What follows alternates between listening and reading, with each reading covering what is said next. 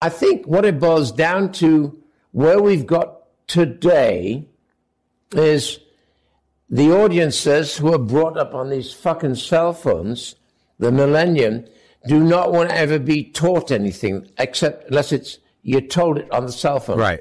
There's some. This is a broad stroke, but I think we're, we're dealing with it right now with Facebook. Right. Right. There's a misdirection, and mis has happened uh, where it's given the wrong kind of confidence to this latest generation.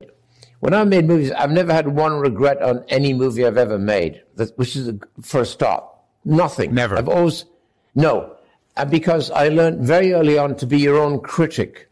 And the only thing you should really have an opinion about is what you just did. Walk away, make sure you're happy, and don't look back. That's me. I was, I'm going to tell you this because I'll never forget it. I made a film called Blade Runner. It's my third movie. Yeah. Which is pretty fucking good. Great movie. So, my, no, I was killed. I was killed by Pauline Kael Okay. Okay. who didn't even meet me. She never met me, and I suddenly read this article in the New Yorker, which is a very classy kind of, mag- still is, right? Yeah. So my feeling is, I read it, and there's a four-page series of insulting, insult. Uh, the, the article is an insulting. So I framed it. It's in my office right now, and every time I glance at it, I never read criticism. I never read critique. Yeah. Ever again. Right. She was so wrong, I was just way ahead of her.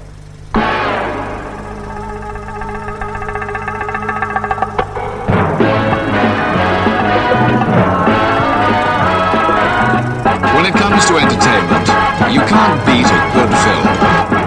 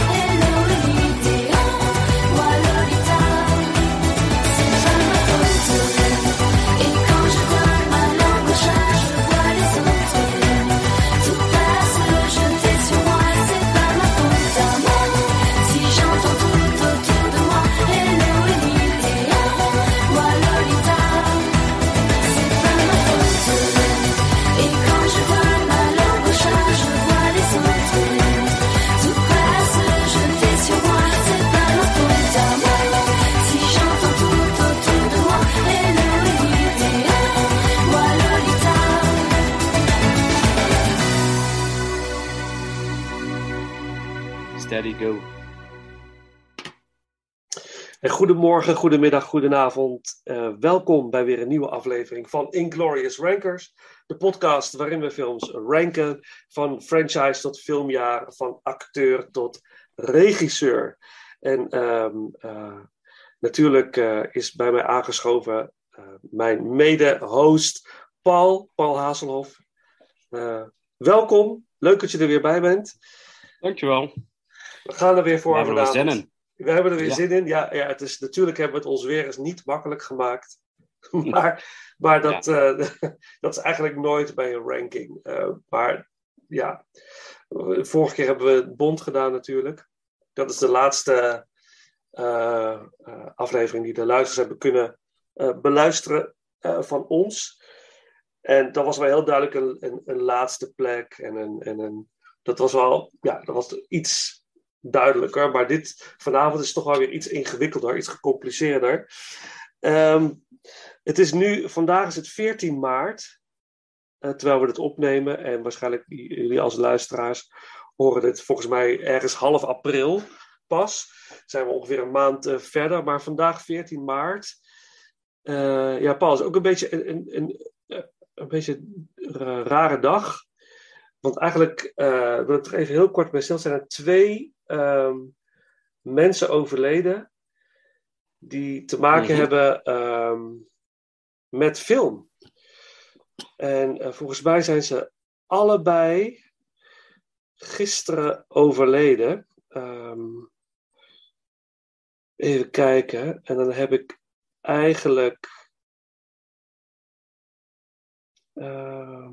het over een filmmaker eigenlijk. En ehm, een acteur. Dan wil ik eerst even stilstaan bij de filmmaker. Dat is eigenlijk een journalist, een documentairemaker, Brent Renault. En Brent Renault heeft ook veel, eh, eh, ook voor de New York Times, heeft, deed hij verslag in de Oekraïne. En hij, heeft ook, eh, hij maakte heel veel documentaires over vluchtelingen. Over wat het doet met je als je moet vluchten uit je, uit je land. En daar was hij heel erg mee begaan. En zodra hij hoorde dat de vluchtelingen stromen op, eh, eh, vanuit Oekraïne eh, ontstonden, is hij naar Oekraïne gereisd om daar eigenlijk verslag te doen van de, van de situatie daar. En toen is hij op het leven gekomen. En het is geschoten op zijn auto, wat ik, als ik de berichten mag geloven. En hij is om het leven gekomen daar. En dat, daar wil ik toch heel even heel kort bij stilstaan. Het is misschien niet een heel vrolijk begin van de podcast, maar toch, het is toch wel iets waar we denk ik toch even bij stil moeten staan. Eh, we moeten niet al te veel politieke getinte eh, aflevering van maken. Want het, is, het gaat voornamelijk vooral om, vooral in deze tijd, dat mensen iets ontspannends hebben om naar te luisteren. En daar, daar, daar, daar willen wij ook voor staan dat gewoon niet te veel discussie over wereldse zaken. Maar we zullen straks ook in deze ranking komen op, op het onderwerp oorlog. Mhm. Eigenlijk in verschillende Absoluut. vormen, in verschillende vormen zelfs. En ehm, ja, dat vond ik toch wel eh, indruk, een indrukwekkend nieuwsbericht gisteren. eh, ik dat las. Ik had het nog niet gehoord van, eh, van deze goede man. Ik ben even zijn IMDb-pagina aan het bekijken. Ja, Dus het, het staat er ook al helemaal aangepast. Inderdaad, op 50-jarige leeftijd overleden in Oekraïne. ja, En het schijnt dat hij...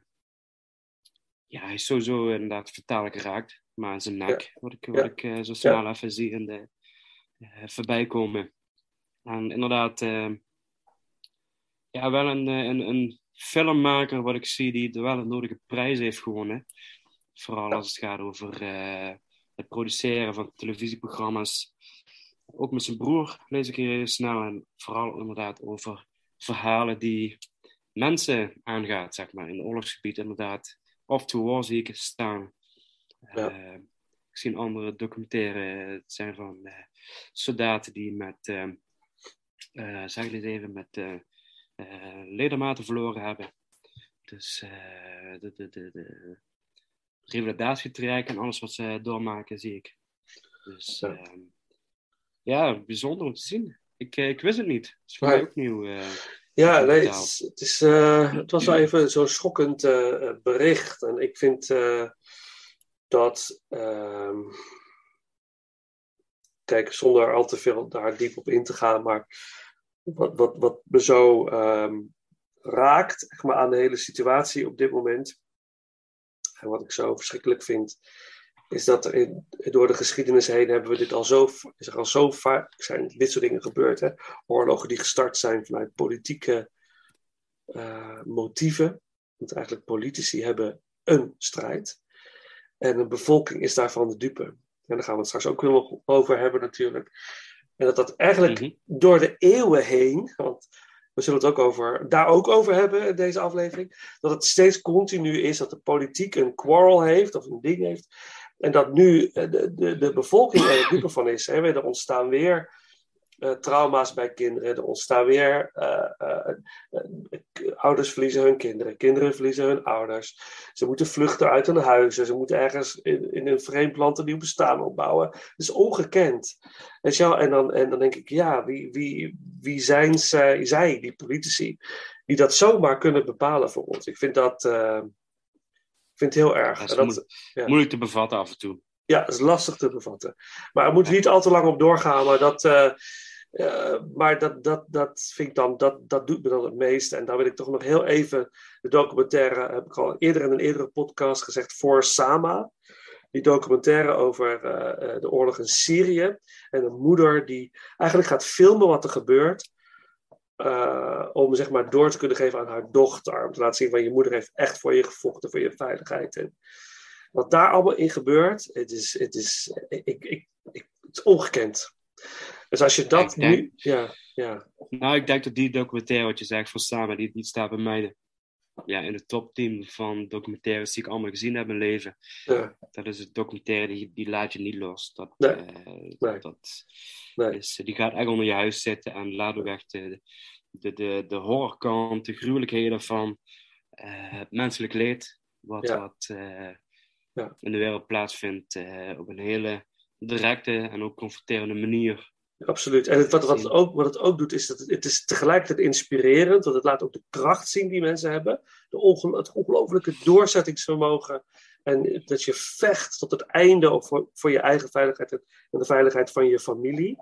Eh, en maar ook inderdaad, wat je zegt, de horror. En ik heb natuurlijk een hele post met, met vluchtelingen mogen, mogen werken. Ze mogen coachen, mogen trainen. En de verhalen die ik daar hoorde, die zag ik ine- ineens voor mijn ogen werkelijkheid worden. Dus, oh, dat, ja. dus als, je, als je je wil verdiepen daarin, raad ik iedereen om die documentaire te kijken. Dan besef je ook wat de normale bevolking in Oekraïne nu doormaakt. En de verdeeldheid die gezaaid wordt. Hè? Want ik heb ook al gehoord, mijn schoonvader vertelde gisteren over dat hij, eh, hij, werkt voor het ministerie van Buitenlandse Zaken. Dat hij inderdaad hoorde van, van het verhaal van een Russische man die getrouwd is met een Oekraïense. En wat voor een gecompliceerde dingen dat nu met zich meebrengt allemaal. Het is, terwijl het daarvoor helemaal niet zo gecompliceerd was. Begrijp je? Ja, Ja. er zijn alleen maar verliezers. Alleen maar verliezers. En het grootste slachtoffer is de waarheid. Wat is waar? En dat is, eh, vind ik. eh, Maar goed, andere nieuws. Misschien kun jij daar iets over vertellen. Want er is nog. er nog is iemand heen gegaan gisteren. Ja, inderdaad. Eh gisteren eh reikte toch wel enigszins onverwachts het nieuws dat eh, William Hurt onze vallen is. En dit is wel een, toch wel een, vind ik, een grote, ja, gerenommeerde acteur die in heel veel films voorbij gekomen is. Ja. Zijn aandeel heeft gehad, ook in de films van Ridley Scott. Ja. Die we, even, als ik snel kijk, niet, niet vandaag, maar wel bij de, bij de laatste run van de podcast ehm, een aandeel heeft gehad. Ehm, ja, en ik, ook hier zit ik even op IMDb te kijken. En als ik even door zijn lijstje scroll, ja, dus, er staan gewoon meer dan 106 credits op, de, op, deze, op zijn naam. Dat is indrukwekkend. En de laatste jaren is hij vooral eigenlijk bekend door zijn aandeel in de, in de Marvel Universe. Eh, Ja. Dat is eh, General Ross. En, eh, zijn intrede gemaakt bij Incredible Hulk. En eigenlijk de laatste film was Black Widow. Ja. En eh, ook Avengers Endgame. Ja. Ehm, Ja. Maar ook wel eh, de nodige prijzen binnengehaald. En als ik, ik ben even snel het scrollen of ik de titels zie staan. Volgens mij was het iets van Body Heat. Dus eh, volgens mij een film waar hij prijzen heeft mee binnengehaald. Body Heat is fantastisch. Ja. Into Oh, the is- Wild. Van Sean- Penn. Ja, prachtig. Het, eh, A History Eh, of Violence. Ja, Smoke. dit- Smoke, ja. Ongelooflijk goed.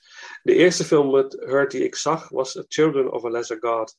Heb je die ooit gezien met Marley Madeline? Dan speelt hij een docent eh, op een school voor eh, doofstomme eh, kinderen. En eh, daar raakt hij verliefd op, eh, op een leerling, maar niet een kind, maar een jonge vrouw. En dat is heel bijzonder, want hij is gewoon. Hij hoort en kan goed praten, maar zij niet. En dat is een heel bijzonder. eh, geeft een heel bijzondere dynamiek. Bijzondere film is dat. Uit 1986. Ik, eh, The Big Chill zie ik ook staan. Ja, even kijken.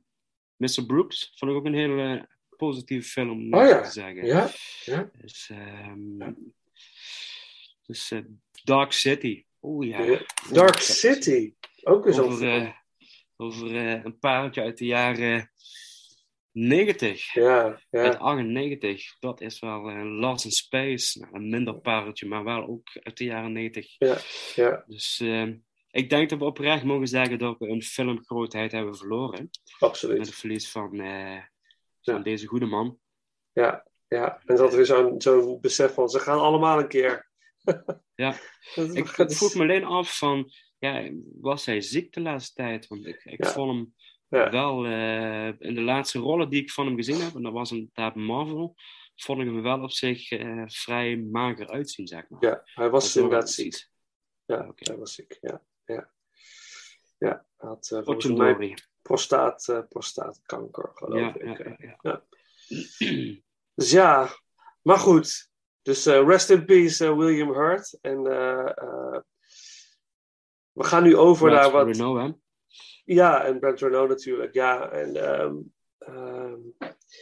laten we overgaan naar wa- waar we het eigenlijk over moeten hebben vandaag.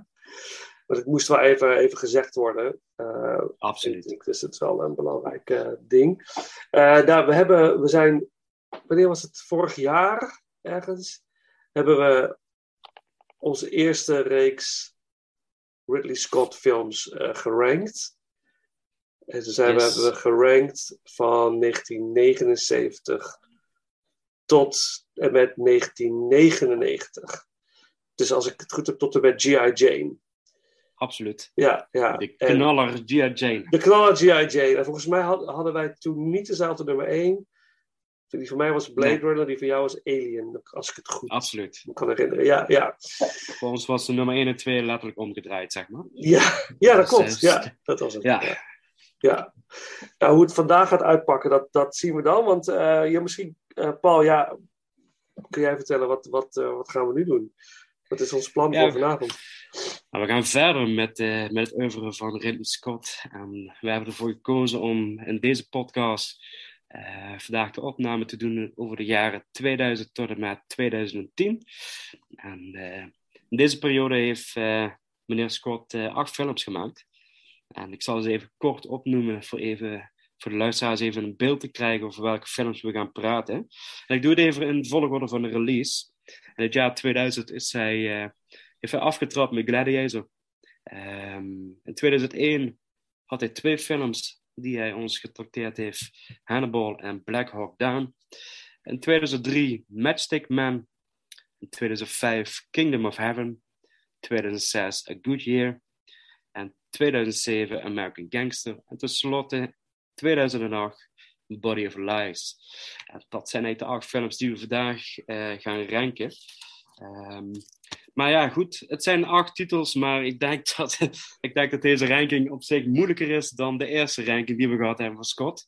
Ja. Ehm, en ik, ik durf nu ook al wel al een beetje te zeggen dat het misschien wel zijn beste tien jaar van zijn carrière is geweest. Als ik eh, kijk naar eh, de kwaliteit films en ook ehm, ehm, ja, hoe, ze- hoe ze gescoord hebben. Ook eh, als ik een beetje ga kijken naar de, naar, de, naar de omzet en naar de waardering van de critici en het publiek. Ik denk dat dit wel de meest eh, lucratieve periode voor eh Ridley Scott is geweest. Mhm. En dat heeft waarschijnlijk ook wel de deur geopend om een aantal projecten vanaf 2010 te mogen maken. Ehm, Ja. eh, dat hij toch wel op een manier zijn ja, laadje met geld goed gevuld heeft. Dat- dat en ook wel nog steeds ja. bezig blijft, die goede Ja. man. Ja, Eh, Ja. Hij is niet de jongste. En daar blijven we ons eigenlijk over verbazen af en toe. Als Ja. we er wel eens zo over hebben. Want hij is van eh, 1937. Dus als Ja. ik eh, even snel ga rekenen, dan is hij eh 84, als ik het goed zeg. Zeg ik het Ja. goed? Nee. Oh, ik ben altijd zo slecht in dit. ja volgens mij, ik weet niet waar die geboren is, maar volgens mij is hij nu 84. Ja, ja, ja. Hij is Dus, eh, oud. 30, 30 november. Dus eh, Ja, dat is net 84. Zeg ik dat goed? Nou, dat jaartje, dat gun ik hem wel. Maar ehm, als ik dan zie wat hij nog steeds in de planning heeft staan. Ja, Hij is 84. nu bezig met eh, de film over Napoleon. Waar ik overigens wel ontzettend nieuwsgierig naar ben. Ja, dat is waar. Toevallig kregen we dit weekend ook de eerste foto van eh Joaquin Phoenix als eh, de kleine generaal. Dus ehm, ja, het maakt me wel nieuwsgierig, moet Ja. zeggen. Ja, Ja. en een Gladiator 2 is announced. Gaan we het natuurlijk nog over hebben straks. Een. Alien prequel. Ja, daar hoorde ik ook iets interessants over. Dat, dat ehm, hij dus niet doorgaat met de Covenant Prometheus reeks. Eh, Disney heeft de 20th Century Fox eh, gekocht. Dat is volgens mij nu 20th Century Studios geworden. En die hebben nu de, de power ook over de Alien franchise. Maar er is een regisseur.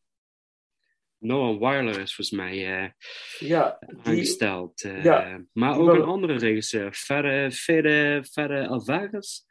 Eh, de man die van Don't Breathe en ook ja, die, die ja. The. Spider of the Woman in the Web, Spider Ja. in the Web. Ja, ja, ja, ja, ja, ja, ja. Dus dat, dat wel in, met, met Scott wel als producer. Maar ik zie hem ook nog steeds in IMDb als eh, regisseur staan, mogelijkerwijs voor de Alien prequel. Dus ja, we, we shall see. We, weten, we gaan wel zien wat het, wat het gaat worden.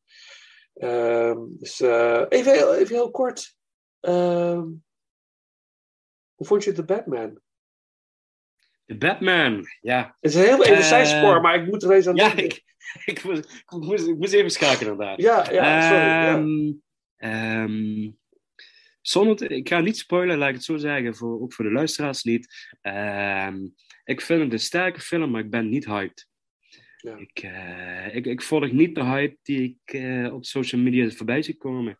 Eh Nee. Desalniettemin heb ik wel absoluut genoten drie uur lang van deze Batman-film. Ja. Ehm, maar naarmate ik eigenlijk een nacht over had geslapen, ehm, zijn er voor mij wel de nodige opmerkingen waarvan ik denk van, ben ik vooral benieuwd wat de keuze is geweest om het zo te doen. Ehm, het enige, nou ja, de, pluspunten zijn voor mij de, de, de, de slechterik, om het zo maar te zeggen. Ja. Eh, de Riddler en ook eh, eh, de Penguin. om het zo te Ja. zeggen. Hoewel is het nog niet echt de penguin in deze film. Ja. Maar ook de maffiabaas, gespeeld door John Turturro. Ehm, en we zien, en dat vond ik eigenlijk nog misschien wel de grootste verrassing. Eh, ja, ik heb volgens mij nog nooit zoveel screentime voor Batman zelf gezien als in deze film. Ehm, Bruce Wayne leek ineens een bijfiguur. Eh. Terwijl alle andere films het eigenlijk omgedraaid is. Eh, hij zegt 75% is hij Bruce Wayne en 25% is hij eh, Batman. Ja. Al was het wel al een beetje schuiven met, de met de, de Nolan-trilogie. Eh, maar hier was het echt volledig omgedraaid. Ik, ik nog nooit zoveel eh, Batman van, door het beeld zien lopen. Nee, nee. Ehm, Maar de vergelijking met Seven en echt de detective film, dat, dat vond ik erg, eh, erg sterk in deze film. Ja, vond ik ook. Ik heb hem afgelopen vrijdag gezien. En eh, ik, ik, ik, ja, ik had een beetje hetzelfde gevoel. Ik weet toen ik Batman Begins voor het eerst in de bioscoop zag, dat ik dacht van, mijn god. Ik was helemaal wired. Ik van, wat is dit gaaf zeg. Dit was echt uniek, is echt nieuw. Mhm. Bij The Dark Knight was het nog een tandje meer. Dan denk ik van, nou, dat was, wat is dit? Dat had ik bij deze film niet. Ik had niet Nee. inderdaad dat gevoel van, oh my god, wat is dit voor een film? Ik vond hem wel heel goed. Ik vond hem heel goed. Eh, Die sfeer, de sfeer was fantastisch. De opkomst van Batman is ongekend gaaf. Dat hij die, die, eh, die, die gang in het begin aanpakt. En hoe bruut hij is.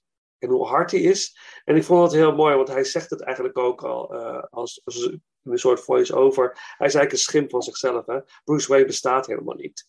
Hij is eigenlijk voornamelijk Batman. En dat vind ik wel interessant als ze dat in, in het vervolg gaan uitdiepen. Weet je, natuurlijk heeft hij heeft dat trauma. Hij is zijn ouders verloren. Dus hij is volledig afgesloten van zichzelf. Hij is zichzelf helemaal niet. Hij is alleen maar Batman. Dat is het. Dat is eigenlijk wie hij is.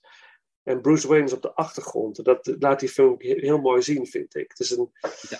Hij is het niet. Dus- En hij, zie- hij zegt ook bijna niks. Hij is... En als hij Bruce Wayne stil, is, ja. ja, en als hij Bruce Wayne is, ziet hij er Hij is echt gesloten. ja, miserable uit. En eh, ja, een aantal fantastische eh, actiescènes. Weinig actiescènes, maar die erin zitten zijn fantastisch. Eh, Colin Farrell als de Penguin. Onherkenbaar, maar Ja. heel goed vond ik dat. Ik vond zijn... Maar nu komt het, nu ga ik misschien mensen voor hun hoofd stoten, maar ik heb er nog eens over nagedacht. Ik zat in de bioscoop en ik dacht, nee, ik, ik voel niks. De hele tijd in die film vond ik de Riddler heel angstaanjagend.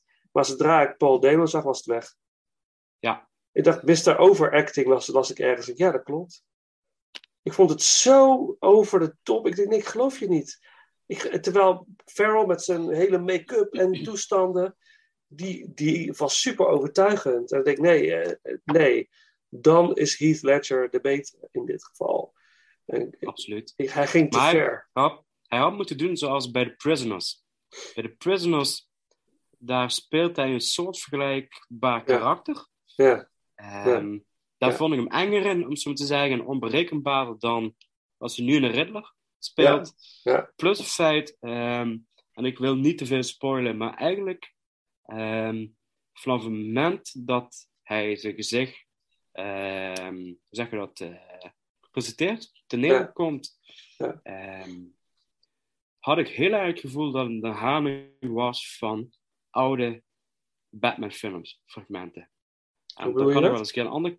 Nou, ehm, eh, ik vind het een beetje lastig, want ik wil eigenlijk niet te veel spoilen. Maar hij zit op een gegeven moment in, zit hij in, een- in een verhoorcel, net met Batman.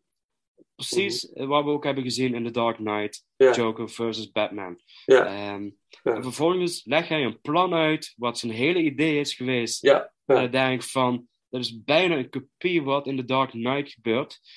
Want ook de Joker in de vorm van Heath Ledger was de, de aanjager voor de totale anarchie, chaos. Mhm. En dat is eigenlijk wel in deze film. En daarom vond ik de finale in deze film, de, de Batman, vond ik ehm, minder indrukwekkender, om zo te zeggen. Ja. En op een gegeven moment schakelt hij ook slechteriken uit. En die hangen allemaal op een gegeven moment aan, aan, aan, aan koorden. ja. Het gebeurt precies hetzelfde in The Dark Knight en The Flat eh, als Ja. hij eh, een politie-eenheid moet uitschakelen. Ja. Eh, die schakelt hij ook allemaal uit zonder, ja, zonder geweld tussen aanstekens. In elk geval om niet om mensen te, te verwonden. Ja. Er zaten mij te veel parallellen in. En alleen, ik, ik vond dan de auto-achtervolging, eh, vond, ik, eh, vond ik de hoogtepunt van deze film. Ja. Eh, met een aantal hele indrukwekkende keuzes wat betreft camerawerk. Ehm, ja, stylistisch. Ehm, en een, een, van, een van de ja, coolste dingen die, ik- die ik in deze film... Op een gegeven moment gebeurt er iets tijdens die achtervolging. eh, en je ziet voortdurend zijn cape uit de auto wapperen. Ja, Met ja, bepaalde shots. Dat vind ik zo geweldig. Dat, Ja. dat, is, dat is iets waar ik denk van... Oh, dit, is, dit is eigenlijk een beetje wat me doet denken aan eh echt de oude ja, Batman glorie Ja. eh, dagen. Zeg ja. Ja, ik- dat, ja eens. eens ja. En ik vind ook dat, eh, dat je heel veel Batman zag, dat vond ik ook heerlijk. Laat me maar gewoon Ja. Batman zien. Dat is gewoon een, en, en, wat misschien nog kan, en dat eh, hoorde ik in een ander interview in de podcast van Dana Buckler hoorde ik dat. Je had het ook over de Batman. Dat mogelijkerwijs door het vervolg wat komt, deze film ook weer beter wordt. Ik denk, ja, da- daar zit wel wat in. Hè? Wat gaan ze nu nog doen? En is- dit is gewoon een, een start van. Maar ze van moeten iets. ook, hè? Ja, Ze, moeten wel. ook. Ja, ja. Want, eh, want dat is inderdaad wat ik ook vaak heb gezegd bij andere films. Van, als je het nu in een vervolgfilm niet goed aanpakt met ideeën. En ik heb er bij Matt Reeves wel echt absoluut vertrouwen in. Ja. Ehm, eh, deze, deze film kan, als het op die manier goed uitgewerkt, alleen maar beter worden. ja, Ehm, en kan het eigenlijk doorgroeien tot een volledige trilogie, wat misschien 9 à 10 uur duurt, om het zo maar te Ja. zeggen, als ze het Ja. aandurven. En dan heb je eigenlijk een, eigenlijk een, een film wat een beetje vergelijkbaar is als de Lord of the Ring trilogie. Ja. En Misschien is dat iets te gewaagd om dat zo te zeggen, maar die potentie heeft het wel. Ja, Dus eh, ik, ik ben wel heel benieuwd wat ze ermee gaan doen. ja, En ik hoop dat, ze- dat ze eh, echt, echt eh, dappere keuzes durven te maken. Ja. Dat hoop ik wel. ja, Want dat was wel van, op een gegeven moment krijg je een glimp te zien- van oude bekenden. Om zo maar te zeggen. En dan denk ik, Mhm. ah nee hè, ja, ja, doe ja. eens wat anders. Ja. Ik, ik, ik, zou het eigenlijk oprecht heerlijk Ja. vinden als ze echt iets... Voor mij, van- ja weet je, we kennen allemaal Mr. Freeze in de vorm van Arnold Schwarzenegger. Eh, was niet echt de meest... eh Ah, ja, we zullen netjes zeggen. Ja, Nee, voor Arnold. Arnold krijgt alle credits, laat ik het zo zeggen. En het- hij, hij maakt er nog echt wel iets van. Maar ik vind het zo, bijvoorbeeld zo'n interessant personage dat ik denk van... Dat zou ik nou eens echt stoer vinden als deze slechterik dus Ja. op deze manier naar de, de, de echte wereld kunt brengen. Eens kijken wat er gebeurt. Je weet niet wat er gebeurt. Hè? Je weet nooit waar die nog mee gaat komen. Nee, maar goed, anyways, Paul, let, let's get going. We gaan eh, Yes. maar starten met onze ranking. Eh, vorige keer ben ik eh, begonnen met Bond. Zullen we gewoon om en om doen? Dat jij nu deze, Ja, deze prima, ronde start? Ik zei, heb geen muntje bij de hand, dus dat moet wel. Ik vergeet volgende- altijd. Als er een gast bij komt, moet ik, er, ik moet er gewoon zorgen dat ik een muntje hier bij heb. Ja, dat kan wel goed. Oké, maar. Gedeelde, gedeelde lasten, hè, zullen we maar zeggen. Acht films in de Acht periode films. van 2000 tot en met 2009 eigenlijk, maar 2008 de laatste film. En dan eh, is ons eh, streven om eh, ergens in de komende maanden ook nog 2010 tot, tot heden te ranken van Mr. Scott. Ehm, nou ja, Paul, ik zou zeggen, barst los. Wat is jouw nummer Aan mijn nummer 8. 8? Ik, eh, Body of Lies. Ik ga direct ehm, goed inzetten, laten we het zo zeggen. Nee, Body of Lies. eh, film met eh, Russell Crowe en Leonardo DiCaprio. uit 2008. Is voor deze rijk gezien de, de, de meest jonge film die hij gemaakt heeft.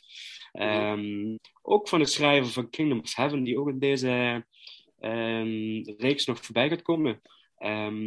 Dit, dit is een, een beetje een, een politieke thriller wat zich in het Midden-Oosten afspeelt. En ehm, eh, Leonardo, Leonardo DiCaprio speelt een eh, CIA-agent ehm, op het front, zeg maar, eh, in, het, in het veld.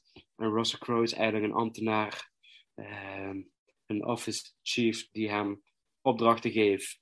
En er gebeuren allerlei kat en muisspelletjes en allemaal echt bepaalde spionage-achtige zaken. Eh, wel met hele interessante bijrollen van Mark Strong en Oscar Isaac. Isaac. Ja. Is. Ja. Is dat goed zo? Ja, ja, als de Oscar Isaac. En, ja, ja, ja, ja, zeker. Ja, ja, oké. Ik begon even te Ja. twijfelen. Maar Ja. in ieder geval, ehm, waarom bij mij op nummer 8?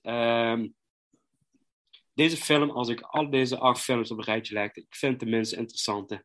Ik, Mhm. ehm, ik, ik, ik weet dat ik toen een tijd teleurgesteld de bioscoop verliep. Ehm, Mhm. ik, ik had echt hoge verwachtingen. Ridley Scott, Leonardo DiCaprio, Russell Crowe.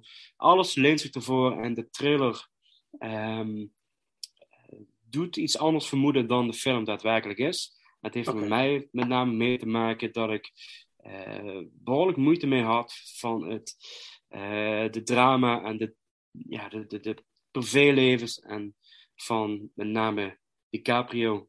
Ehm, de film kwam ineens stil te liggen. De, de, de film begint echt de eerste drie kwartier ontzettend sterk met, met een opdracht waar hij in zit. En dat hij ook inderdaad gegevens moet verzamelen. En dat hij in een, in een eh, val loopt en zich uit moet vechten.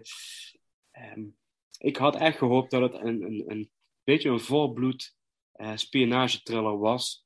Ehm, eh, tussen CIA en ook inderdaad de geheime dienst van het Midden-Oosten, waar een beetje een persoon van Mark Strong wordt vertegenwoordigd omdat hij het hoofd is.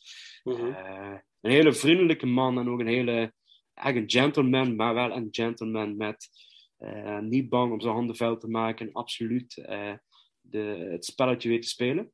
ja. Ehm, ik had gehoopt dat daar meer over zou gaan. En eh, uiteindelijk, volgens mij, na een uur en een kwartier valt voor mij de film op een rare manier stil. En dan ontmoet hij een dame in het Midden-Oosten. En dan, dan, dan gaat hij kennis maken met haar familie. En dat, dat had voor mij allemaal niet gehoeven. Ik had, had gewoon, schrap dat eruit. Ga volledig op de politieke spionage-thriller-achtige tour.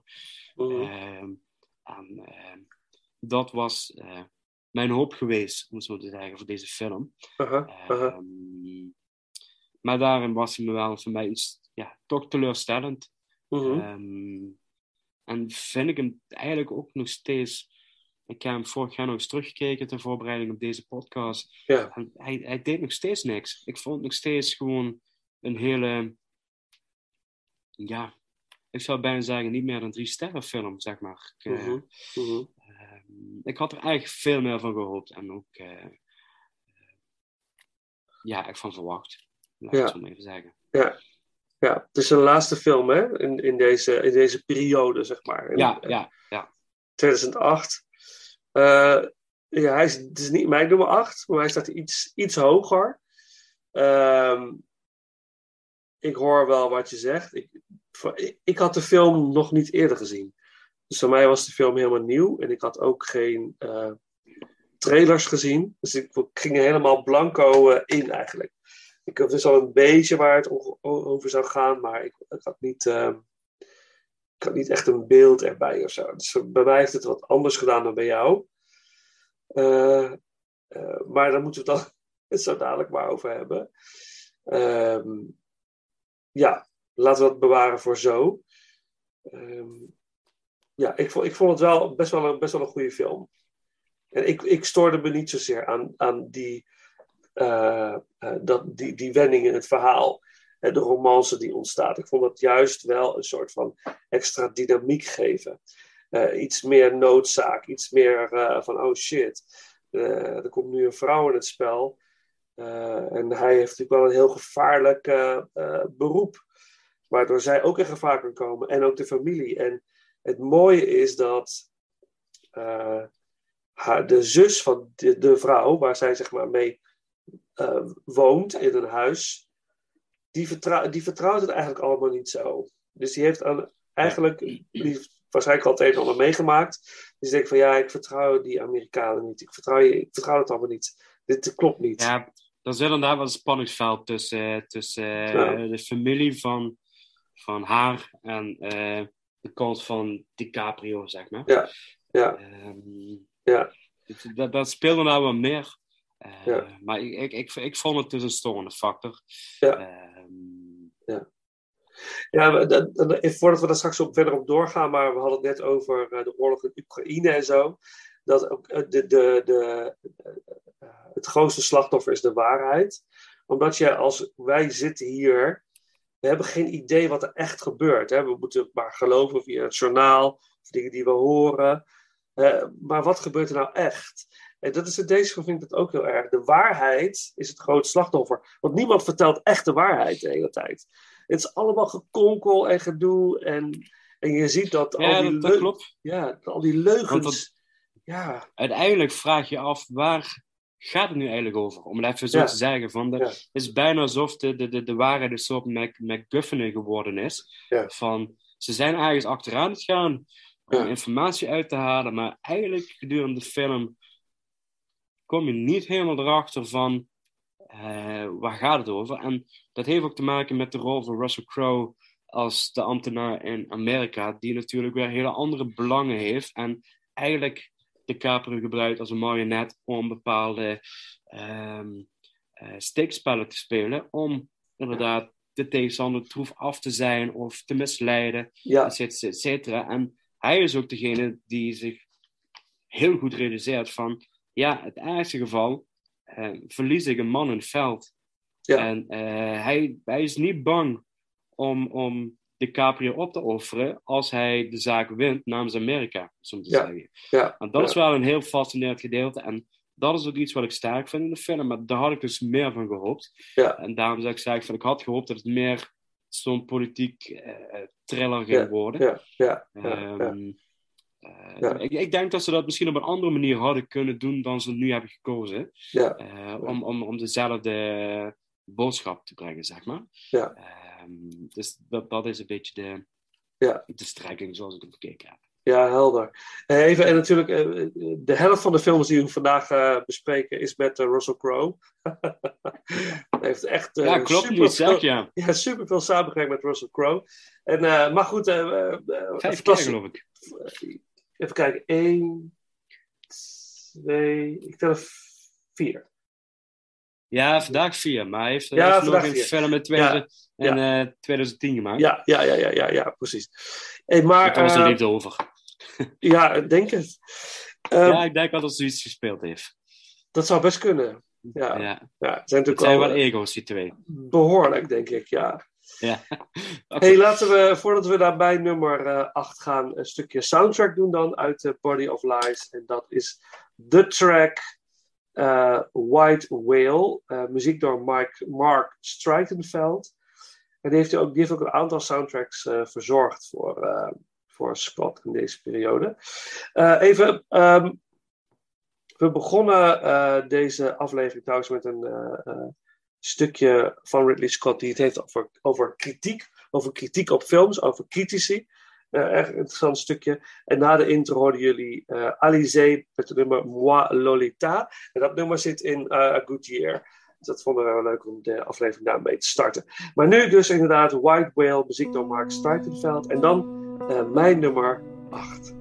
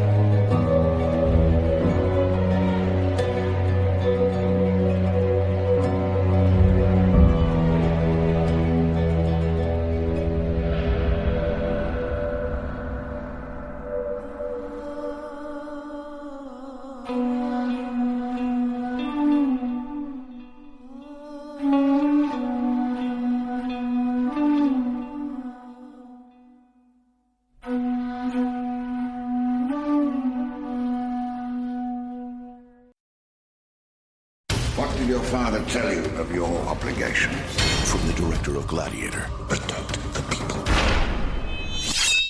an oath to his father made him a crusader. We defend all! An invincible enemy He has 200,000 men. He will be executed. made him a leader. To take this city will be the end of you.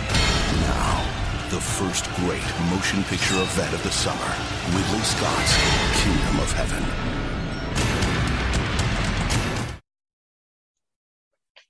Ja, mijn nummer 8. je kunt niks goed doen, hè? Ja, Body of Lies staat iets hoger eh, voor mij. Dus, eh, maar mijn nummer 8 is eh, Kingdom of Heaven. Eh, de oh, denk Paul, shit, dat is mijn nummer 1. nee, dat niet. Ah, dat niet. Oké, oké. Ja, ik vond het een hele lastige film, deze film. Ehm, want ik vind het gegeven heel interessant. Ehm, eh, en het, tijdsbeeld, de tijdsperiode vind ik heel fascinerend. Het had een beetje iets weg van 1492, hè, Conquest of Paradise, wat voor mij, eh, die heel hoog scoorde voor mij in, eh, in de vorige ranking. Het zitten een paar dingen in die me heel erg, waar ik me een beetje aan stoorde. Het gaat in ieder geval over een, man, Balen of Ebelin, en hij reist naar eigenlijk zijn vrouw te hebben verloren, eh, naar eh, Jeruzalem, eh, onder begeleiding eh, van een aantal kruisridders. Eh, maar in Jeruzalem, daar wordt hij eigenlijk de verdediger van de stad Jeruzalem. Eh, dus hij, hij, hij vecht eigenlijk voor, voor de stad. En die stad wordt dus ook. Eh, die stad, iedereen wil die stad hebben. Dus zeg maar de heilige stad, daar. eh, ja, de, de kruistochten, die eh, gingen daarover. Dat is echt de meest he- hele bizarre tijd. Het ging net als nu allemaal weer om macht. En over bezit. En over het is landje pik. Het is echt heel triest als je, er, als je het echt gaat analyseren. En er echt over na gaat denken is het allemaal diep triest wat er gebeurt.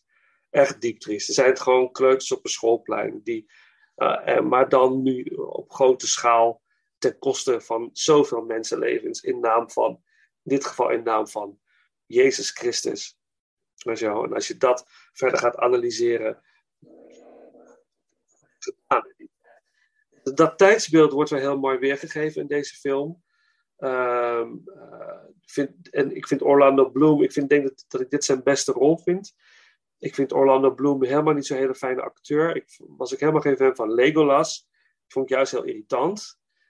Legolas vond ik irritant. Ja, sorry Legolas eh, fans. ik vond hem echt, ik weet niet. Ik, ik ga maar deze vind ik hem echt wel eh, heel goed. Eh, heel sterk. Is een stil, heel sterk, sterk stilspel. Alleen wa- wat me dan een beetje stoort, op een gegeven moment zit er een, eh, eh, een, soort van kroning in van een koning. En er wordt muziek gebruikt. En dat, die, dat muziekstuk heet eh eh, Fide Cor. moet ik het goed zeggen? Fide Cor Meum. En dat is eigenlijk een, een tekst gebaseerd op, op teksten van Dante Ali- Alighieri, als ik het goed zeg. Eh, en dat stuk muziek van Hans Zimmer is gemaakt voor Hannibal. En datzelfde stuk muziek komt terug in Kingdom of Heaven. En dat vond ik heel vervelend. Ik denk, waarom? Het is een prachtig. We gaan hem ook gebruiken als afsluiter. Het is een prachtig stukje opera-achtige klassieke muziek. En in de film Hannibal wordt dat, is het een hele mooie setting, wordt dat uitgevoerd. Ehm, en dat komt ineens in deze film terug. Wist Ik ik dacht, niet. ik, dacht, ik, ik, dacht, ik was echt verbaasd. Nu heb ik wel de director's cut gekeken. Misschien dat het in de officiële versie niet is. Maar hoewel ik me niet kan voorstellen dat die scène ontbreekt in die film. Maar dat, dat vond ik heel vervelend. Ik denk, nee, dat, dat, dat vind ik zonde. Waarom doe je dit? Eh, het is niet eens van de componist, want de muziek uit Kingdom of Heaven is door, ehm, eh, even kijken, door Harry Gregson Williams. Ja. Dat is niet Hans Zimmer. En eh, Hannibal eh, is de muziek van, van Hans Zimmer. En ik, ik kon het niet. ik, zat best, ik zat best wel aardig in die film. En op, op dat moment dacht ik van nee. Het, klopt niet. Of zo, voor mijn gevoel. En uiteindelijk, weet je, de rest, het, het, het ziet er prachtig uit, prachtig. En de rest van de soundtrack is, is, is fenomenaal mooi. Maar ik, ik toch pakte het me niet. Op een of andere manier haalde het me steeds weer eruit. Het- Ik zat erin en dan duurde het weer net iets te lang. En denk ik, oh, ik ben er weer uit. En hop, oké, er gebeurt weer iets. Oh, er is weer iets interessants. Ik zit er weer in. Ik ben er, oh, nu ben ik er weer uit. Dat was de Heb je- hele tijd. Heb je alleen de director's cut gezien of heb Ja. je ook de bioscoopversie eh, ooit in het verleden gezien? Eh, ik heb ooit de bioscoopversie gezien, maar daar kon ik me heel weinig van herinneren. Mhm. Ehm, Ik heb trouwens ook de, de, de lange versie gezien. Ja, Dus, ja, eh, ja. Dus, dit, dus inderdaad, en toen zag ik van, eh, bij review zag ik, eh, men raden aan om de director's cut te kijken, omdat die aanzienlijk beter is. De bioscoopversie. Eh, heb je dat ook, dat gevoel? Wat je dan, wat je dan kunt herinneren van...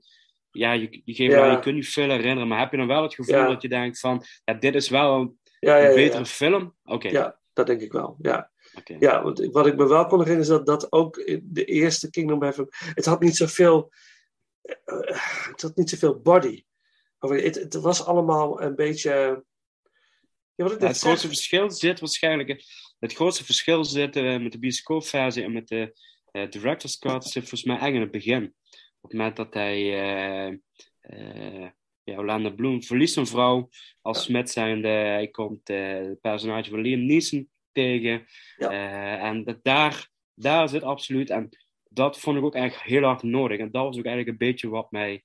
ehm, eh, in de bioscoopversie toen een beetje stoorde, om het even zo te zeggen. Mhm, mhm. Want voor mij kwam het een beetje over toen de tijd van alsof een wildvreemde Smit, zeg maar,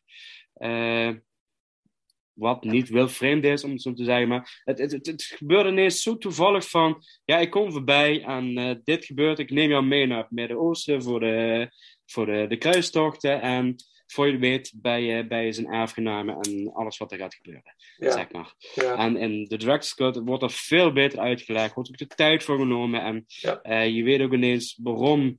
eh, Ook de, de, de rol van Liam Neeson is veel groter. Ook zijn, zijn, zijn, zijn, zijn eenheid, om het zo maar te zeggen. Eh, Ja. die in, want er, er spelen best wel bekende namen mee in zijn eenheid. Die eigenlijk na, in de bioscoopversie, volgens mij een half uur waren ze dood. ja, Ja. Dan denk ik van, heb je zo'n naam voor zo'n rol? ja, eh, te pakken. Wat, wat mis ik hier? En Ja. gelukkig, dankzij de director's cut, dus mensen, als je deze ooit gaat kijken, raad ik je aan, ga direct voor de director's cut. ja, eh, voor deze film genieten, zeg maar. ja, Ja. Dus het, het- ja, dit is absoluut wel een verbetering, laat ik het zo zeggen. ja. Maar ik Ja. kom nog voor mij in mijn lijstje. Dus, ja, ik kom nog voorbij voor jou inderdaad. Ja. Ja, Het, is, het zit er wel een hele mooie, eh, inderdaad, de, de motivatie van, van, van, van B. Balin, Balin, Balien, Balien moet ik zeggen, die, die eh, is- wordt wel overduidelijk in deze film. Hij, hij doodt Ja. ook eh, zijn broer. Hè? Het is priester, het is een priester. Is het ook zijn broer? Volgens mij is het ook zijn broer. Oh, dat weet ik niet. Dat, eh, ik weet wel dat hij in nou? principe iets, eh, iets, iets, iets is met die priester, eh, waardoor hij eigenlijk een beetje bedreigd wordt. Omdat toen de tijd. het, volgens mij zat het zo erin omdat zijn vrouw had zelfmoord gepleegd. En daardoor Ja. kwam zij in de hel terecht. Ja. En hij zou als, als, als hij zou overlijden, zou, zou ze elkaar nooit meer te zien krijgen. En eigenlijk overmand Ja. door verdriet van het verlies van zijn vrouw. Ja. Ehm, Ja. En ook andere dingetjes wat speelden, want zijn vrouw werd volgens mij ook een beetje als ja, ja, de, de, de, de hoer van de stad eh, genoemd. Of eigenlijk wel dat, suggereert de priester. Ehm, ehm, heeft, heeft, eh, heeft hij ook ja, heeft hij, eh, ja, de priester iets aangedaan. Laten we het zo maar even zeggen. ja, ja, laten we dat ook niet verrassen, of laten we niet ver- verklappen. Maar daardoor, dat was voor hem wel ook de reden om dan eh, te vluchten eh, en met het personage van Liam Neeson mee te gaan, et cetera, et cetera. Dus eh, Ja. er was voor hem niks meer om achter te blijven. Ja, Dus, en, en even, ja, we gaan het straks nog verder over hebben, maar hij heeft een hele emotionele struggle, heeft hij. Ook wel richting het geloof. Wat moet hij nou geloven? Waar moet hij nou voor staan? Hij, krijgt nog, eh, hij wordt nog verliefd op, op, op, op een vrouw die eigenlijk eh, beter met een andere man kan trouwen voor ieders veiligheid.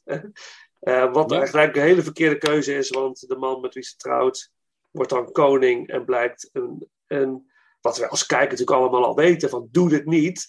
Maar het blijkt een enorme bruut te zijn die eigenlijk de oorlog met de moslims opwekt. En dat wat op zich, er zit heel veel in deze film. Er zit heel, ja, veel, ja. heel veel in. Ik, nou, deze man die je zojuist noemt, ik moet Ja. even zei- kijken, want ik heb zijn naam eh, Martin eh Koskas, als ik het Ja. goed uitspreek. ja. Eh, volgens Guy de een Austra- Lessignon. Ja, Ja. Australische acteur. Ja. Eh, wat ik ook eh, zo begrepen heb. Die speelt ook weer in The Last Duel van Ridley Scott afgelopen jaar. Oh, daar kende ik hem dus van. Ja, maar nu Aha. komt eigenlijk het leuke en dat is iets waar ik dus... En daar ga ik zeker op terugkomen als wij The Last Duel gaan ranken. Ja, Van eh, TCT. ja. In die film speelt hij eigenlijk het meest heilige boontje van de hele film. ja. ja. Terwijl ik denk, we weten zo, hij kan echt klootzak spelen, die man.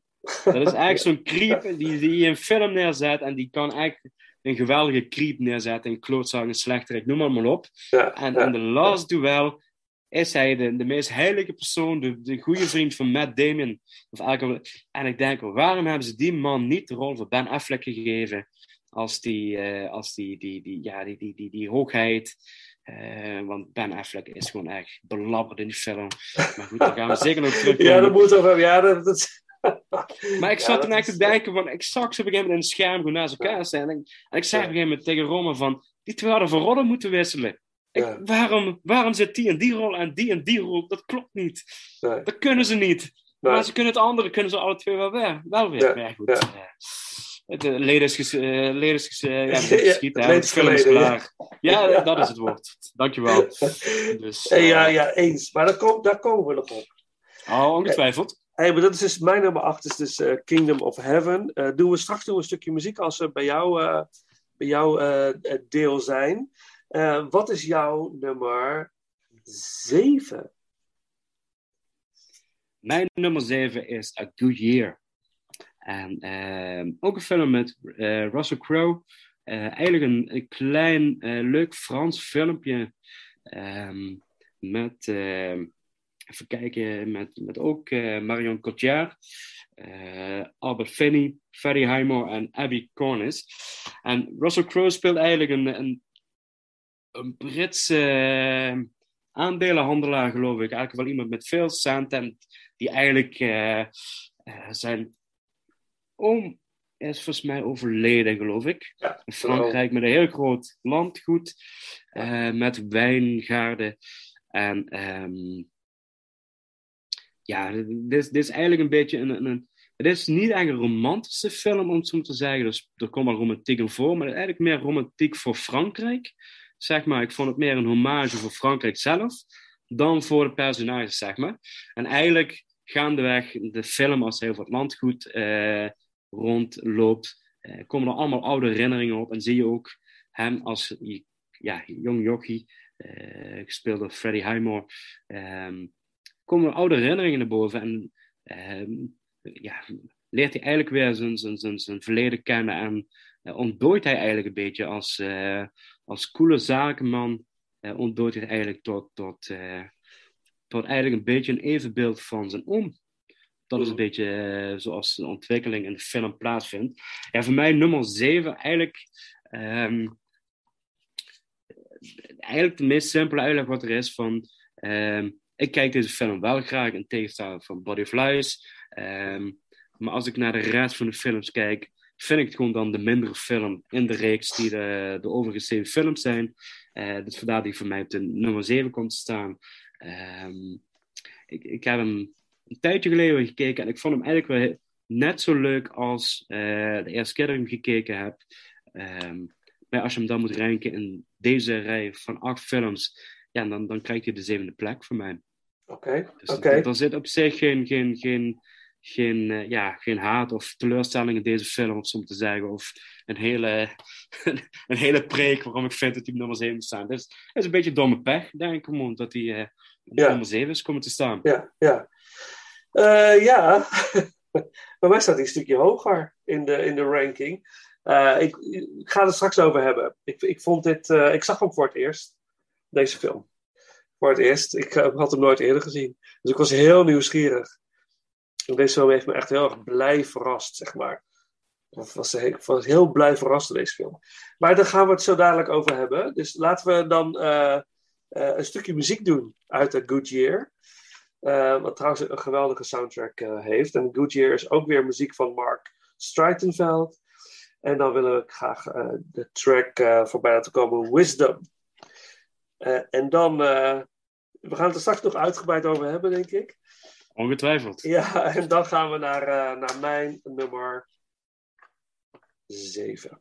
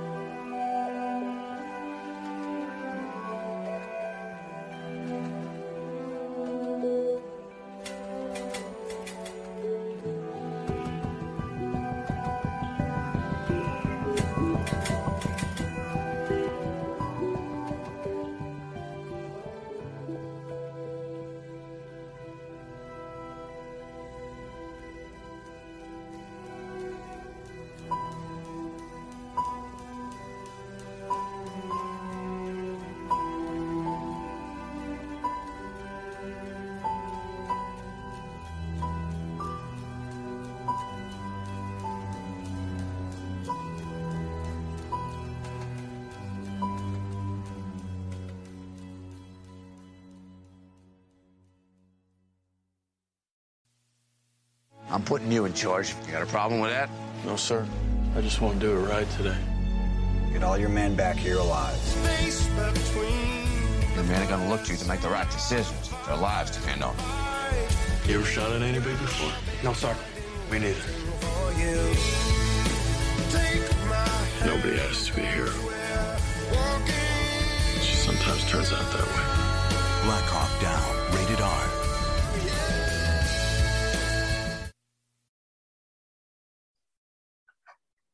Ja, ik denk dat ik nu, eh, ja, misschien ga ik tegen schenen schoppen nu. Eh, wat ik nu op nummer 7 ga zetten. Ehm ja, ik durf het bijna niet te zeggen, Paul. Ja, gooi maar erin. Het is niet Gladiator hoor. Nee, Nee, dat, eh, nee, nee, nee, dat, dat, Nee. daar was ik niet bang voor. nee. nee maar er staan is- wel genoeg andere titels Ja. dat ik denk van, ah, het Ja. zal toch niet nummer 7 zijn. Ja, ik denk het wel. En dat is eh, namelijk Black Hawk Down. Black Hawk Down is mijn, eh, mijn nummer 7. En dat is, de beste mensen, niet omdat het een slechte film is. Hè? Dat is het zeker niet. Het is een hele eh, ontzettend goede film zelfs. Maar ik kon er. eh, misschien, is het de, de, misschien had ik hem tien jaar geleden op nummer 1 gezet of zo. Dat had zomaar gekund. Of over tien jaar ook hoger. Maar op dit moment kon ik er gewoon niet. eh, ik vond het. eh, het is een hele goede film. Het, is afschuwelijk. Het gaat eigenlijk over een, groep eh, soldaten in, in, in Somalië.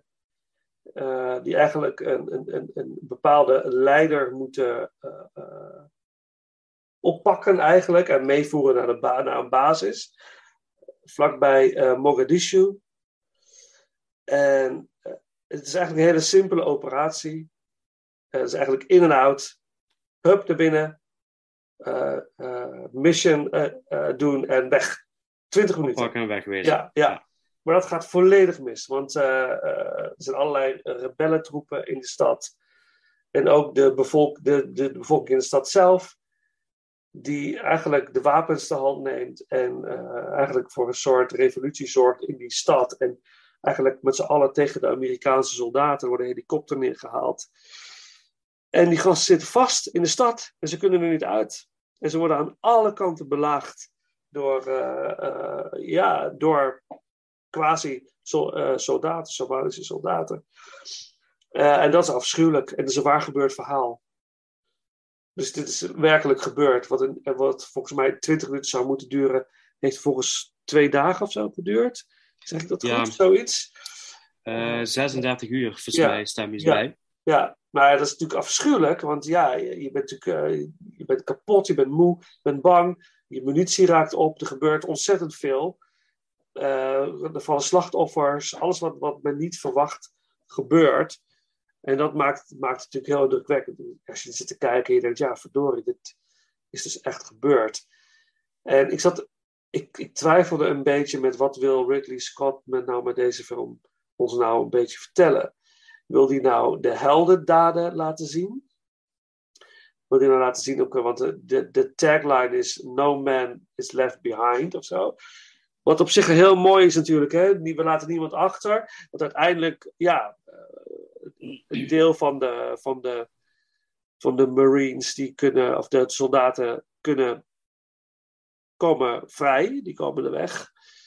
En een deel eh, komt te overlijden, maar ze gaan wel door tot, ze, tot zover is dat, dat, dat de meeste eh, zo ongedeerd mogelijk eh, uit de situatie komen.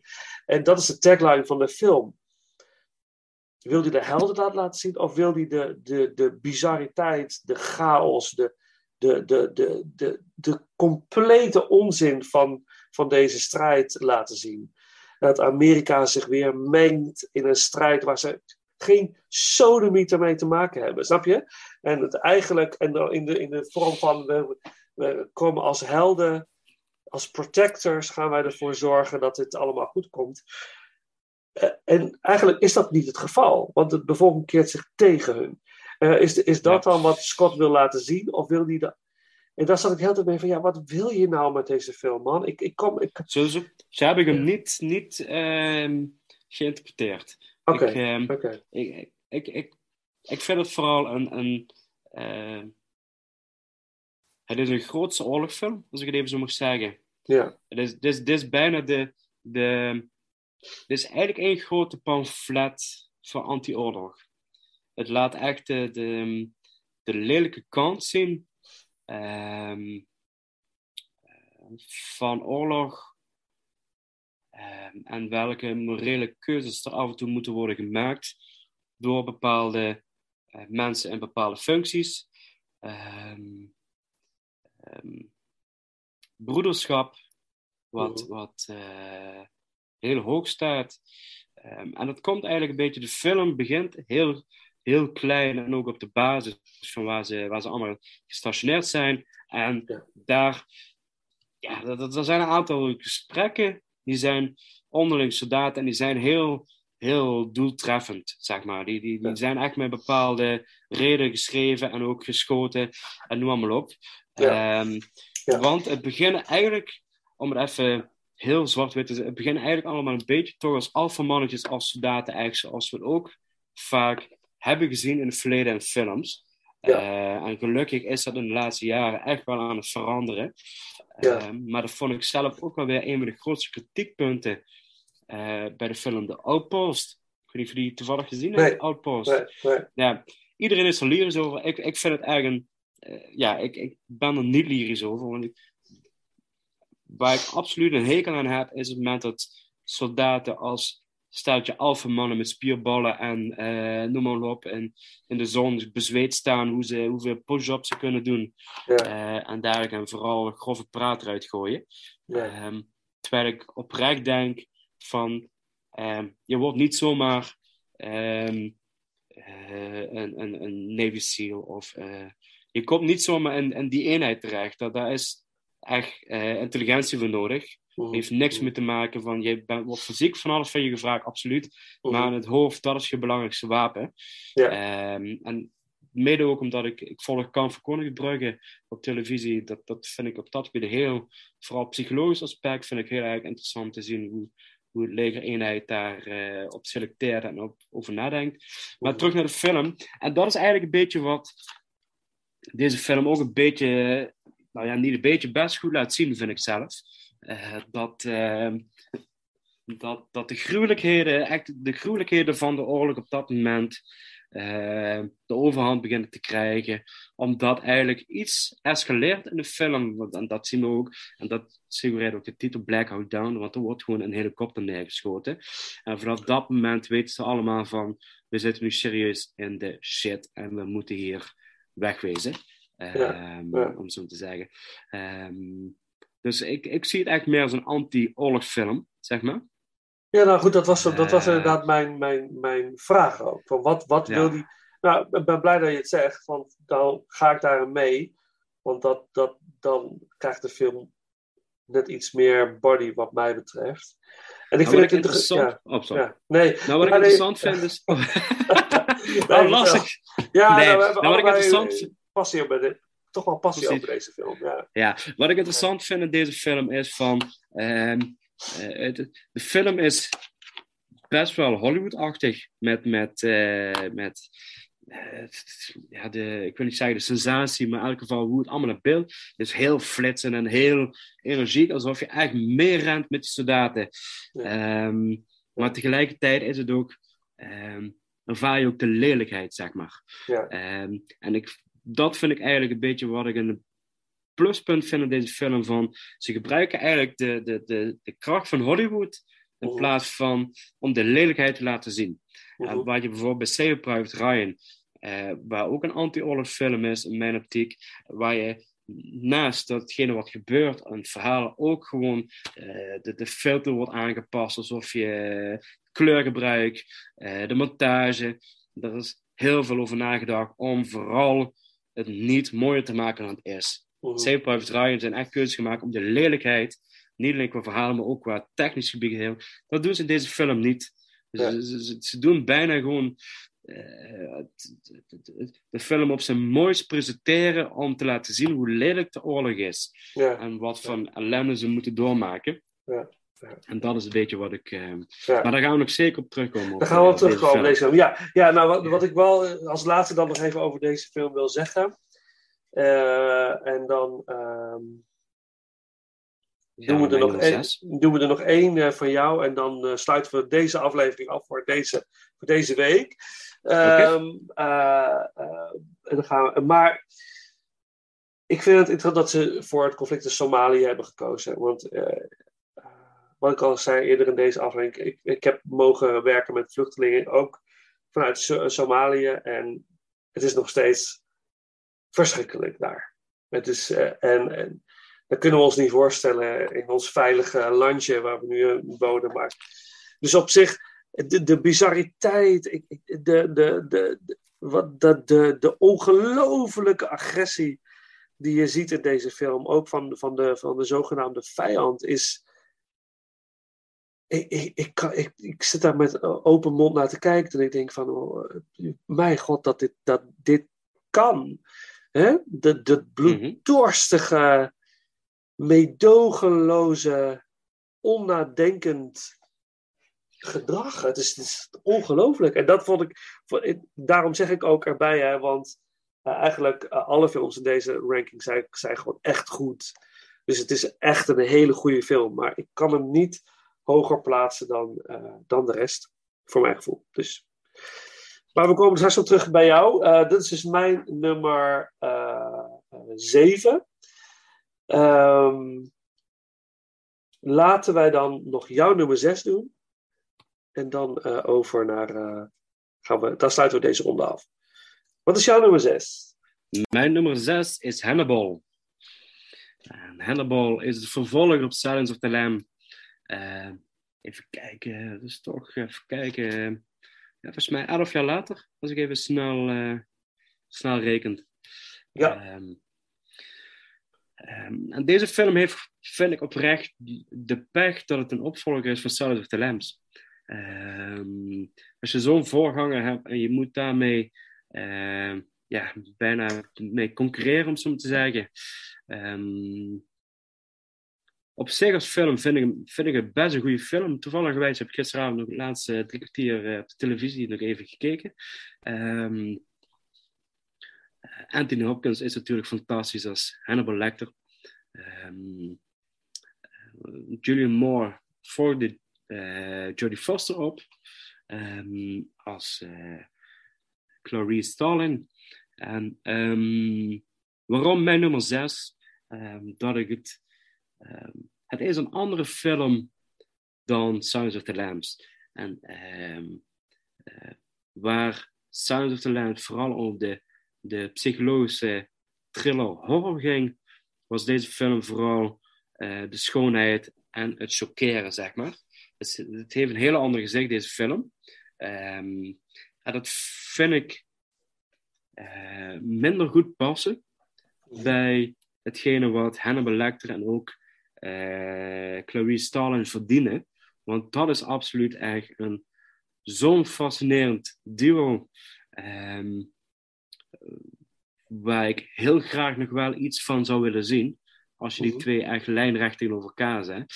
En het is, het is een, bepaald, eh, een bepaalde dans tussen die twee, een bepaalde romance. Wat heel raar is. Ehm, en vind ik niet altijd even lekker uit de verf komen. Ehm, en er zijn nog wat zijverhalen in Italië. Florence is prachtig. En ook die muziekstukken, wat je zegt van... Er, zitten, er zijn zoveel klassieke stukken in deze film... eh, dat horror bijna, of in elk geval chockeren, vooral bijna mooi wordt, zeg maar. Ehm, daar eigenlijk niks over te zeggen. Zeg maar ook de, ja, decors en noem maar op. En de muziek en de aankleding en noem maar op. Ehm, Gary Oldman, vooral die man als eh, vermaakt en mismaakt. Nee, verminkt, dat is het woord. Verminkt, Verminkt, slachtoffer ja. eh, ja. van Lecter die het overleefd heeft, maar volledig zijn gezicht kwijt is en volledig door plastische chirurgie. Ja, is er niet veel op beter geworden, laten we het zo maar zeggen. Ehm, die vond ik wel echt ehm ijzerwekkend. Dat is wel een karakter waar ik, ehm, waar ik ja, wat, wat, chills van kreeg, zeg maar. Ja. Ehm, maar ik vond het allemaal ehm, net niet. En dat is een beetje waar ik een beetje moeite heb met deze film. Ehm, het verhaal op zich, het idee is goed, maar op Mhm. zich heb ik het idee dat de uitwerking kwam niet lekker uit de verf. Ook, ook eh, de, de carrière van eh Sterling, die in het begin een, een, ja, een FBI-actie gaat, volledig de fout in. Eh, daar krijgt zij eh, de schuld van, ook natuurlijk omdat zij voortdurend het predicaat eh, aan zich heeft plakken dat zij Buffalo Bill heeft gepakt in de eerste film. Zij, zij, zij leidt eigenlijk onder die erfenis, om zo te zeggen. Maar het komt niet uit de verf. En daar had ik eigenlijk veel meer van willen zien. Ehm, meer haar lijnswerk. Want deze film gaat over Hannibal Lecter. Hij heet ook Hannibal, de film. Terwijl Silence of the Lambs gaat over Stalin. En eh, is Hannibal Lecter heeft volgens mij maar net een, volgens mij een kwartier screentime, zeg maar. Maar gewoon door dat kleine rolletje heeft hij er zo maximaal uitgehaald, Hopkins, eh, dat hij ineens de hoofdrolspeler is geworden.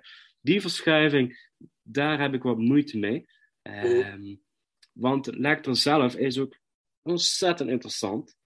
Ehm, maar daar vind ik het wel interessant door de televisieserie die gemaakt is over Hannibal Lecter eh, met Matt Mikkelsen. Dat is eigenlijk wat ik in de filmversie had willen zien.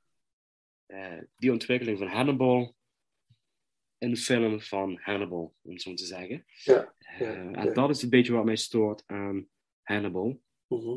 Ehm, ik vind het geen horrorfilm. Ik vind het ook geen thriller. Ik vind het, eh, het is ook geen politiefilm. Het is, eh, het is ook geen romantische komedie. Dat zullen we even erbij zeggen direct.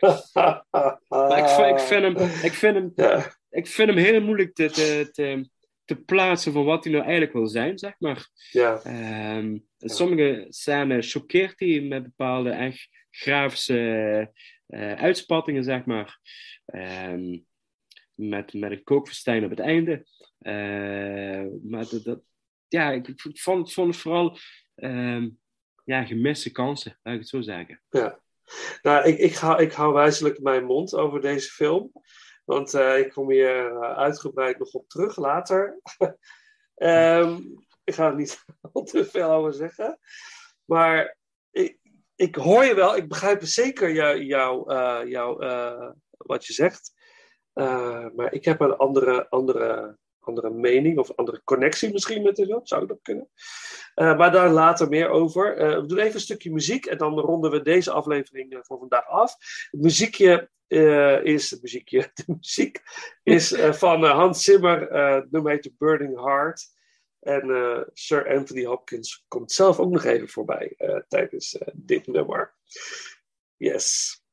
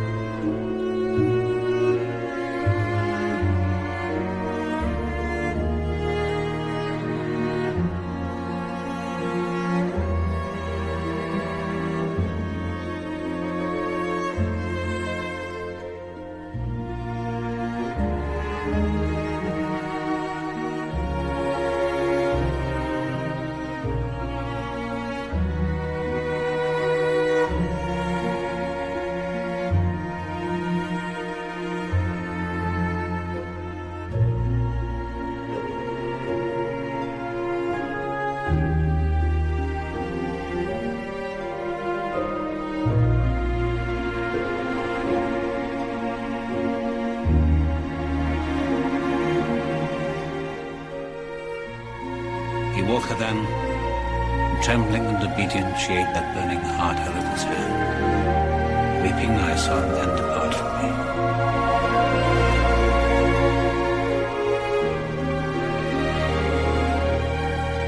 Could he daily feel a stab of hunger for her and find nourishment in the very sight of her? I think so. Would she see through the bars of his plight and ache for him?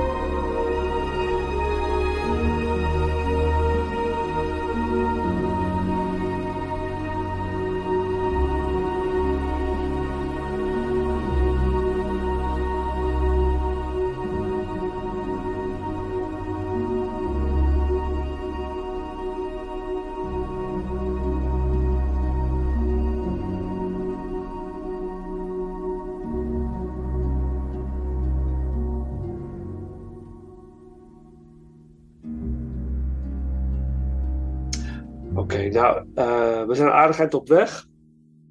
We zijn nu, uh, als ik het goed heb, bij mijn nummer 6. Maar die pakken we de, de, voor de volgende ronde. En mm. natuurlijk uh, zijn we ook benieuwd naar luisteraar wat jouw ranking is van de Ridley Scott films binnen deze periode. En die kun je met ons delen via Instagram, Facebook, Twitter. Je mag ook, ook naar ons mailen, gloriousrankers.gmail.com. Uh, de komende tijd hebben we aardig wat gasten met uh, wie we gaan uh, ranken. Er komt van alles voorbij. Dus er komen hele leuke tractaties toch voor iedereen die graag naar de podcast luistert. Maar mocht jij zelf nou eens mee willen ranken, je hebt een leuk idee, kun je ons altijd benaderen natuurlijk via die social media kanalen of de e-mail. Um, we willen deze aflevering afsluiten met een, een song. Um, en dat is de, uh, het nummer Leaning on a Lamppost. Een heel oude classic van George Formby. En dat nummer wordt gebruikt in de film Matchstick Man uh, met Nicolas Cage. Waar we nog wel op terug zullen komen. Uh, verwacht ik.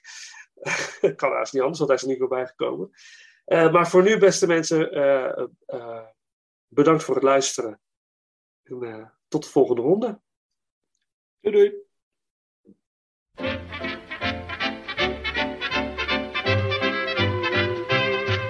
I'm leaning on the lamp. Maybe you think I look a tramp, or you may think I'm hanging round to steal a car.